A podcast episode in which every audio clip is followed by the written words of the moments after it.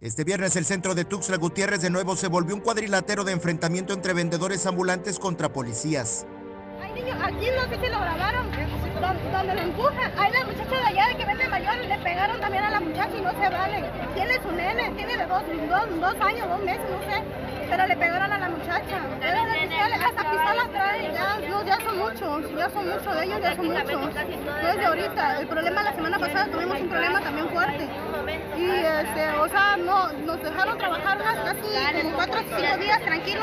Pero mira, ahorita empezaron otra vez, o sea, apenas pasaron y lo, lo supieron hacer porque varios nos quitaron. 15 personas se lo llevaron allá detenidos, o sea, ya están detenidos ahorita. Que golpearon a un muchacho allá bien feo y una muchacha porque están quitando su ropa.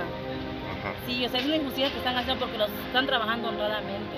Hay tantos asaltos en otro lado y no están pendientes, más de estos pobres trabajadores. Bueno, estos operativos no son armados, eh, que quede claro. Todo su, servidor viene desarmado. Siempre hemos actuado eh, desarmados y muchas veces eso se aprovecha también la ciudadanía para hacer este, cuestiones de agresión. de que debemos de consensar, debemos de entender que tenemos participación todos.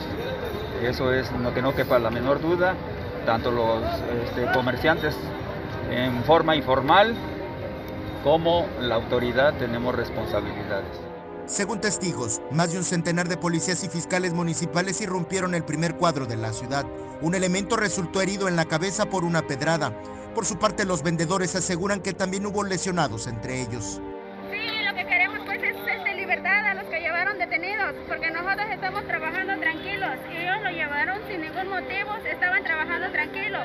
Así es que lo que queremos que igual entienda el gobierno, que queremos libertad, paz y tranquilidad.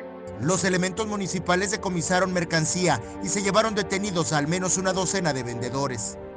Son 15, 15 personas que se llevaron. Está un niño de menor de edad, no sabía decirle de cuántos años tiene el niño, pero se lo llevaron. Mis compañeros están bien golpeados, los fiscales, los policías le pegaron, les abierta la, la, cabeza, le pegaron en la costilla. Somos, son como 15 personas, lo único que pido es que lo suelten, es lo único que pido, que, me, que lo entreguen y que lo traigan. Si ellos, si ellos no exceden a nuestras demandas de trabajar libre, honestamente, vamos a tener que quemar la presidencia, vamos a hacer eso, porque no nos vamos a dejar. Hay mucha abusividad de los fiscales y los policías. Con imágenes de Christopher Canter, Eric Ordóñez, Alerta Chiapas.